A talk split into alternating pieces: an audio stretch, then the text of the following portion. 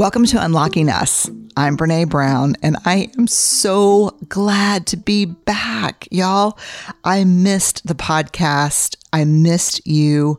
You know, I don't know if it's weird or not, but when I record the podcast, I feel like we're walking together, or I was going to say running together, or you're running and I'm walking fast behind you trying to catch you, or I'm in the car with you, or I'm in your ears on, you know, in the park, or while you're doing folding laundry. I just feel like I'm with you. So I've missed that connection. I've missed you, and I've missed talking to you. Today, we're going to talk about day two, one of my most favorite things to talk about and least favorite things to actually navigate and to struggle through. So day two today. Apple Card is the perfect cashback rewards credit card. You earn up to 3% daily cash on every purchase every day. That's 3% on your favorite products at Apple, 2% on all other Apple Card with Apple Pay purchases, and 1% on anything you buy with your titanium Apple Card or virtual card number. Visit apple.co/card calculator to see how much you can earn. Apple Card issued by Goldman Sachs Bank USA, Salt Lake City branch, subject to credit approval, terms apply. Support for this show comes from Sylvan Learning. When children love learning, they can tackle any challenge life throws at them. Sylvan's Insight Assessment can help you determine if your child is ready for what's ahead. It can also identify gaps in learning and point out areas that could be of concern for your child so they can tackle what's to come. And right now, it's the best price of the year at $29. Go to sylvan29.com to learn more and get your child's assessment for only $29. That's SYLVAN29.com. I have to say that it is very ironic that the first podcast of season one was about FFTs, effing first times, like, you know, our first time in a pandemic, our first time teaching online, our first time learning online, our first time learning how to work with toddlers crawling up our backs while we're on Zoom. You know what it's like to be in a first time and how hard those times are, especially when we don't talk about them. But if we deconstruct them, we can make them better. Well, this is the first podcast of season two, and the topic today is not FFTs or effing first times. The topic today is day two. For better or worse, I think we're smack dab in the middle of day two. And day two is no joke, y'all. It's even, I think, trickier than the beginning. I think it's even trickier than that first step of our FFTs. But just like how understanding the FFT and breaking it down is really helpful, understanding day two really helps, and it also kind of normalizes what we're feeling. So let me tell you about day two and how it got its name. For many years, we had a training program for therapists and helping professionals. We don't have it anymore because now the majority of graduate programs include content on shame and shame resilience and vulnerability in their curricula, which was actually not the case. It really just was not, people did not talk about shame, you know, 10 years ago, maybe not even 5 years ago, but we're talking about it more and more. And so we don't have this training program anymore, but for years, this is how we brought therapists, counselors, into our work. So the trainings were 3-day intensives. And let me tell you, day two of these 3-day trainings sucked. I mean, sucked. So not only in terms of the curriculum, day two meant that we were moving into some of the really tough content like shame and worthiness, but people were also kind of feeling raw. You know, the first day of anything, like the first day of school, the first day of a training, the first day of your work, you're like, I get the badge and everything's shiny and everything feels like a new undertaking and there's a sparkle of possibility. By day two, this is dulled. And now you're kind of in this dense fog where you don't have the shiny possibility of day one or the running toward the finish line of day three. It's like hitting the wall. The wall, if you know the wall, if you're a runner or an athlete of any kind, like if you know the wall is in day two. So here we are in day two in these trainings. People are tired. And, you know, within the groups, like we're doing a lot of small group work. Not only do we have the day two of it for us personally, within our groups, we're also hitting the rocky part of, have y'all heard of form, storm, norm, and perform? It's from researcher Bruce Tuckman. You know, he studies group dynamics, and he describes that when a group or team comes together and forms, then it's often rocky for a time while members figure out the dynamics, which is the storm. At some point, the group, you know, gets into its groove and gets productive. That's the norm. And then they start making real headway, which is perform. And so even the storm of coming together as a new group happens in day two. It occupies the middle space. People find all kinds of ways to, in creative ways, I will say, to resist the difficulty of day two. So these trainings that we had were always in San Antonio at a hotel on the Riverwalk. And so, you know, we would always tell people, okay, watch the margarita consumption at lunch. We're going to ask you not to drink while you're in the program because you need to be clear-headed and clear-eyed, and you need to check into what it is that you want to numb, what's hard that's going on for you. And it's really funny because no matter how many times we did that training there, and we probably did it 30 times, day two was always just painful until we started naming it. And we would get up in the morning, all the facilitators would meet for breakfast, and we're like, okay, good morning. Welcome to day two. We're in day two.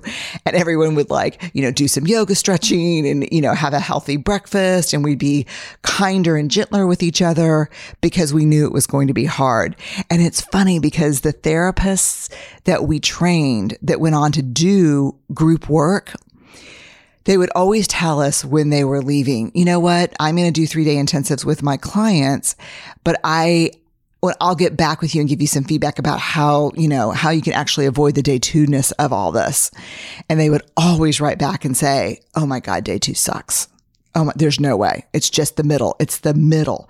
And here's the saying, here's the sentence for us. The middle is messy, but it's also where all the magic happens, all the tension that creates goodness and learning. You know, there's interesting research that says if learning's not uncomfortable, you're not really learning. Like, this is the seat of discomfort is in day two. You know, so again, for all of us who were facilitating these 3-day intensives, we harnessed our superpowers. We learned how to manage it. And it's funny because it's very similar to the process that I shared on my very first podcast about how do you get through effing first times? How do you get through that really weird first exercise class or that really weird first effort to do something that you've never done before?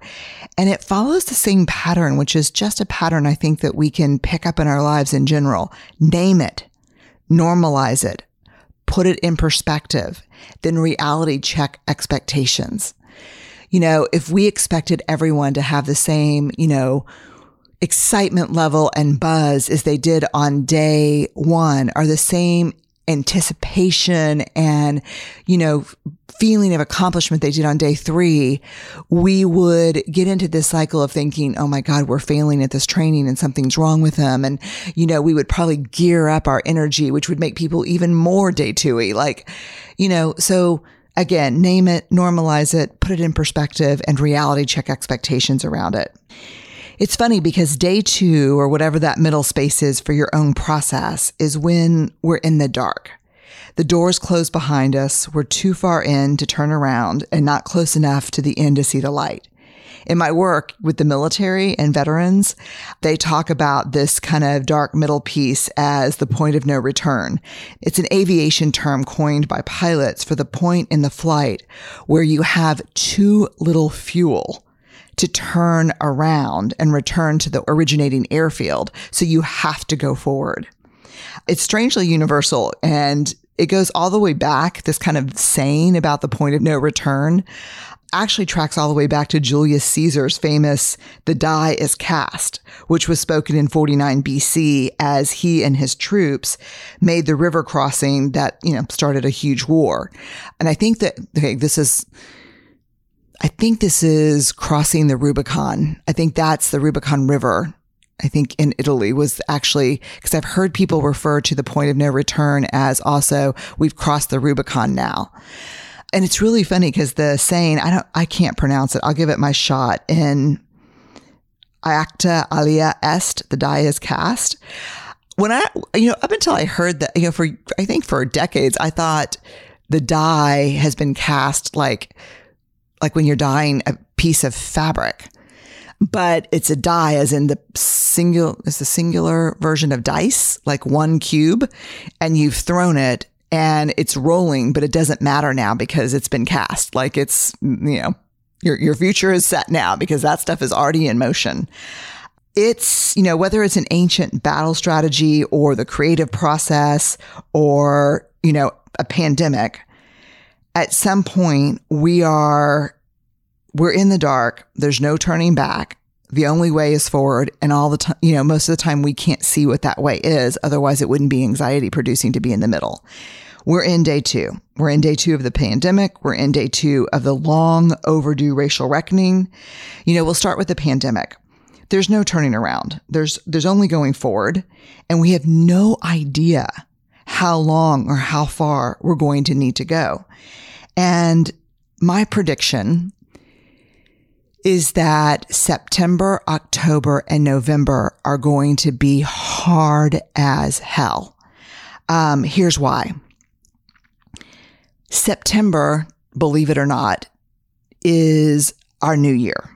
As much as we'd like to think that January is the restart for us, it is not.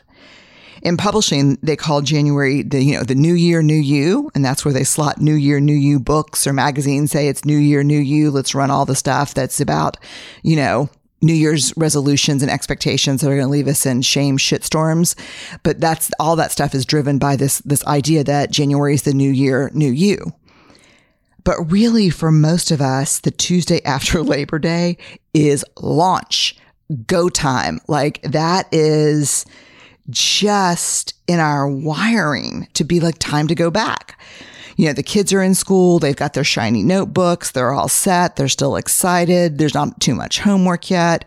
We're back at work after the summer schedule weirdness. We slip into this rhythm. And this rhythm is like as much a part of us as, I don't know, the circadian rhythm, that, that internal process that regulates our sleeping waking cycle that repeats, every 24 hours.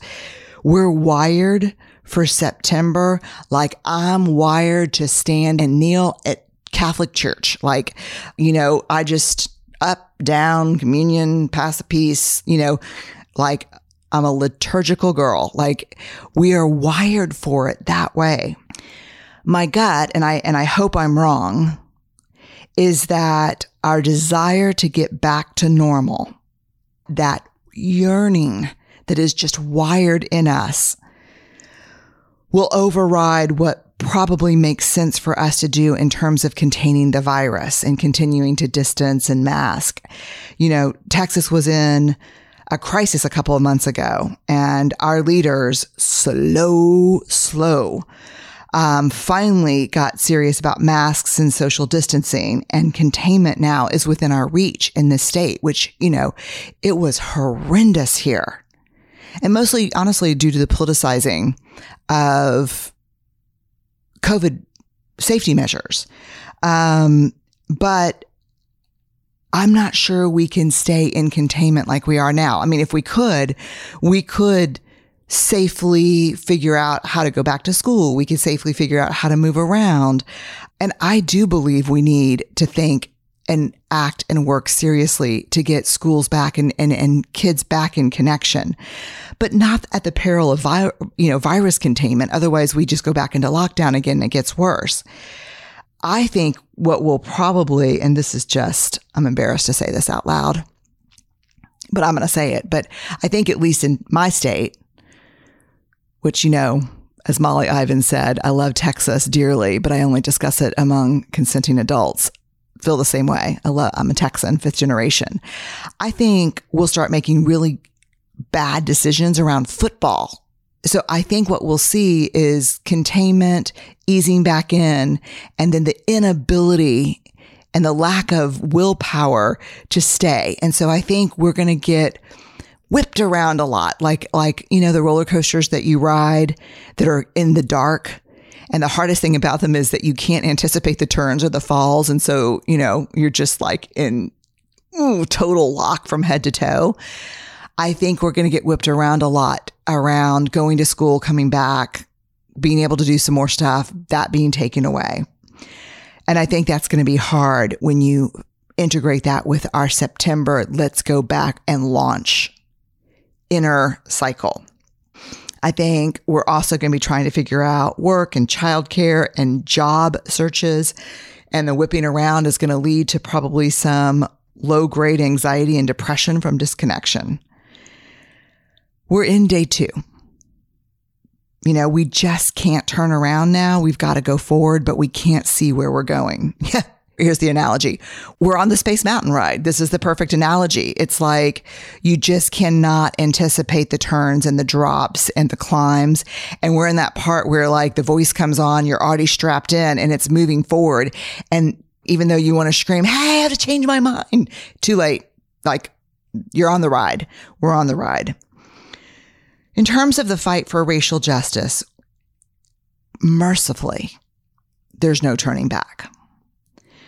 We have to move forward, and no one knows exactly what that means, what it's going to take, or what it's going to look like. We just know that it is so long overdue. It is the right thing to do, and it's going to happen. And I think there are a lot of us, you know, I put myself in that group, like, there's no turning back now. You know, I am only sad that it took so many Americans so much time to realize the pain and trauma and injustice. But now that we've seen it and we've known it, this kind of let's go back to normal, this is consuming too much of my bandwidth, is no. That's just no. I love one of the people that I have interviewed for this season of the podcast is poet, writer, activist, Sonia Renee Taylor. And you'll get to hear a podcast in a couple of weeks. And she wrote something that's so beautiful. She writes, "We will not go back to normal. Normal never was. Our pre-corona existence was not normal, other than we normalized greed, inequity, exhaustion, depletion, extraction, disconnection, confusion, rage, hoarding, hate, and lack. We should not long to return, my friends. We are being given the opportunity to stitch a new garment, one that fits all of humanity and nature." Like, that's where we are. But we don't know what that's going to look like. And just by definition, that's anxiety producing. Beautiful, true, and hard, and unknown. Day 2.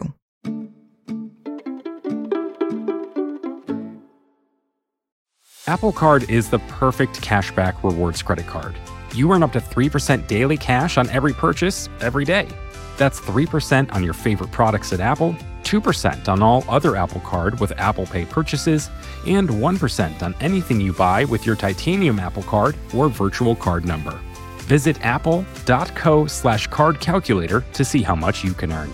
Apple Card issued by Goldman Sachs Bank USA, Salt Lake City branch, subject to credit approval, terms apply. So what do we do about this challenging convergence of day 2s?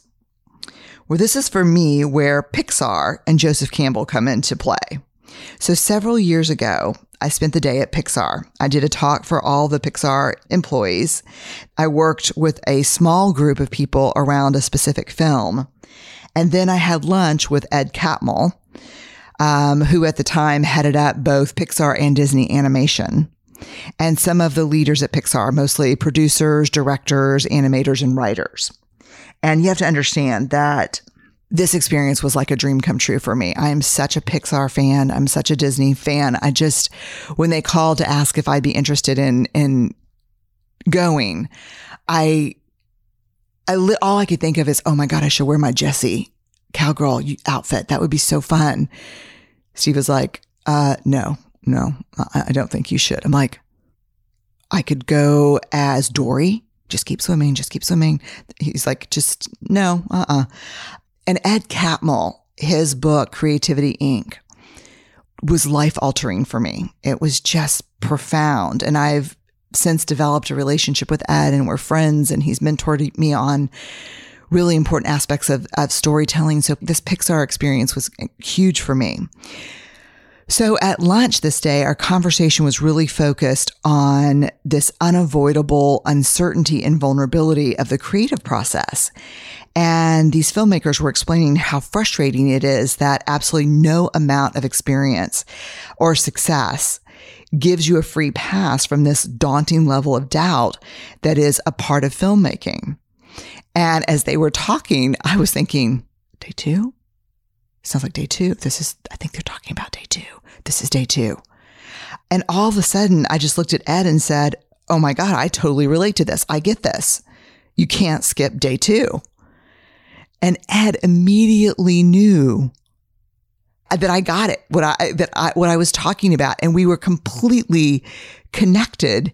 And he smiled and, in a way that was like, right, you can't skip the middle. As we wrapped up our lunch conversation at Pixar, one of the writers in the room shared an observation about our discussion. And this is after me explaining day two. And he said, day two is like the second act in a 3-act story. It's always the toughest for our teams. It's where we struggle with our characters and our narrative arc. Everyone in the room was like, oh my God, yes. It was just like, day two, act two, so tough. When I got back to Houston, I got this great email from Ed that said, man, just that day two conversation sent a jolt through our room and through Pixar. And I couldn't stop thinking about the connection between day two and act two in storytelling. So I emailed Darla Anderson, a producer that I had met at Pixar, who's behind, some of my favorite films, Toy Story 3, Monsters, Inc., A Bug's Life, Cars, and, oh my God, my all-time favorite Pixar film by far, Coco. And I asked her if she could help me understand how they think about, at Pixar, the traditional 3-act structure of storytelling. And I thought, maybe if I learn about storytelling, I can crack this day two misery. And, I have read a lot about storytelling, everything from the neuroscience to storytelling and screenwriting. Just, I knew there was an answer in here. So Darla explained that act one, think about this, is where the protagonist, the main character, is called to an adventure or called into a journey, accepts the adventure, and the rules of the world are established. So when I say the rules of the world are established, it means that we understand kind of the landscape of things. We understand what the rules are. We understand, in Black Panther, Wakanda's hidden away. Oh, but they've got a material source that people are after, so there's something valuable. But the world doesn't know, we start to understand kind of what the rules are. Act one is also the inciting, at the very end of act one, the inciting incident. That's when, the shit hits the fan, something really hard happens. So listen to what act two is, which I think is so interesting. Act two is where the protagonist looks for every comfortable way to solve the problem. Every easy way to solve the problem. Every way to solve the problem that does not require the hero's vulnerability. How can I solve it without being vulnerable? And it's not until the lowest of the low moment happens where our protagonist, our hero, realizes, I can't solve the problem without vulnerability. We go to Act 3, which is where the protagonist learns the lesson, proves that she has learned the lesson, you know, proves it at all costs, which is primarily vulnerability. And it's all about redemption. Our character has gone on this journey, has learned about the importance of, has had horrible trials and tribulations, but has learned about the value of stripping it all down and putting yourself out there and being brave and vulnerable. So when I read this from Darla, my first thought was like, oh my God, holy crap, this is Joseph Campbell's hero's journey. You know, Joseph Campbell, American scholar, professor, writer, best known for his work on comparative mythology and religion. And Campbell found that countless myths from different times and cultures all around the world share this fundamental stage and structure, which he calls the hero's journey. Or some people call it the monomyth, like one myth. And it came back to me because this whole idea is introduced in a book called The Hero with a Thousand Faces, which, you know, every Jungian and Joseph Campbell book was on my mom's bookshelf in the 70s, probably your mom's bookshelf or your bookshelf or your family's bookshelf as well. And, you know, I read all of these in my 20s, reread them in my 30s. And so I'm like, oh my God, storytelling and how we handle stories, this can help us because we're in the middle of a story and we can't get through the end until we're vulnerable. You know, I shot an email back to Darla and said, hey, is my Joseph Campbell comparison on target? And she said, yeah, we reference Joseph Campbell and the hero's journey at the beginning of every film, which is so cool. Like, who knew that? That's like what's that thing called in films? An Easter egg. You know, as the protagonist in the story of the pandemic, as a protagonist in the story for the fight for racial justice, we can continue to try to solve the crisis in every way that we can imagine that doesn't involve being vulnerable and real. Or we can understand that there's really no way to solve day two until we get vulnerable faster. Maybe we can keep the lowest of the low from happening, although I think it's already happened and it continues to happen. You know, in sobriety, we call that a high bottom, looking for the high bottom. Like, do you really have to, you know, end up almost dead or in jail before you realize there's a problem? Like, can we accelerate our commitment to just being real and vulnerable and saying, God, we're in day two, but we're not turning back, and not turning back is okay because we have a fight to fight in front of us. And in order to get there, we're going to have to strip it all down and get really deeply messy human. When we look at our lives right now, our work, our family, our faith, our friends, what would it mean to get a little bit more honest and a little bit more human and vulnerable right now? What would we say or ask for? You know, I think around race, the most vulnerable thing we could do collectively right now is own the truth of our history, our brutal story of slavery, of the systems that were built to support the dehumanization of people. If we could say we're at the point of no return, thank God. Let's just take it all off and get honest. What would happen? How much faster and how much more effectively could we stop the brutality and make change? I think what sucks and what's the hardest part about day two is exactly what Ed and the Pixar team pointed out, that it's a non-negotiable part of the process, whether it's a pandemic or an uprising or a difficult process at work, a fight with our partners. Experience does not give us easy passage through the middle space. I want to say that again. No matter what the middle is, experience does not give us easy passage through struggle. Experience only grants us a little grace that whispers, this is a part of the process. Stay the course. Stay the course. We're in day two, friends. And again, experience doesn't even give us a little spark of light in this mess right now. It only gives us a little bit of faith that we can navigate it together. You know, most of the time when we're in complete darkness, we wave our arms around to reach out and grab someone who can walk with us you know, to get our bearings, to give us perspective, to hold on to. I think it's that time. You know, the middle is messy, but it's also where the magic happens. If we believe in ourselves, if we reach out together, and if we lean into a little bit of that grace that says, we can get through this. I'm so grateful for the podcast. I'm grateful to be back. I think we are in the messy middle, and I think we have to unlock the path, we have to unlock people, and then we have to unlock ourselves. I hope this is what we do together with unlocking us. Thank you for listening. And again, I'm so grateful to be reconnected. And I was going to say walking with you through this, but stumbling in the dark with you, reaching out for each other. Grateful. Unlocking Us is produced by Brené Brown Education and Research Group. The music is by Kerry Rodriguez and Gina Chavez. Get new episodes as soon as they're published by following Unlocking Us on your favorite podcast app.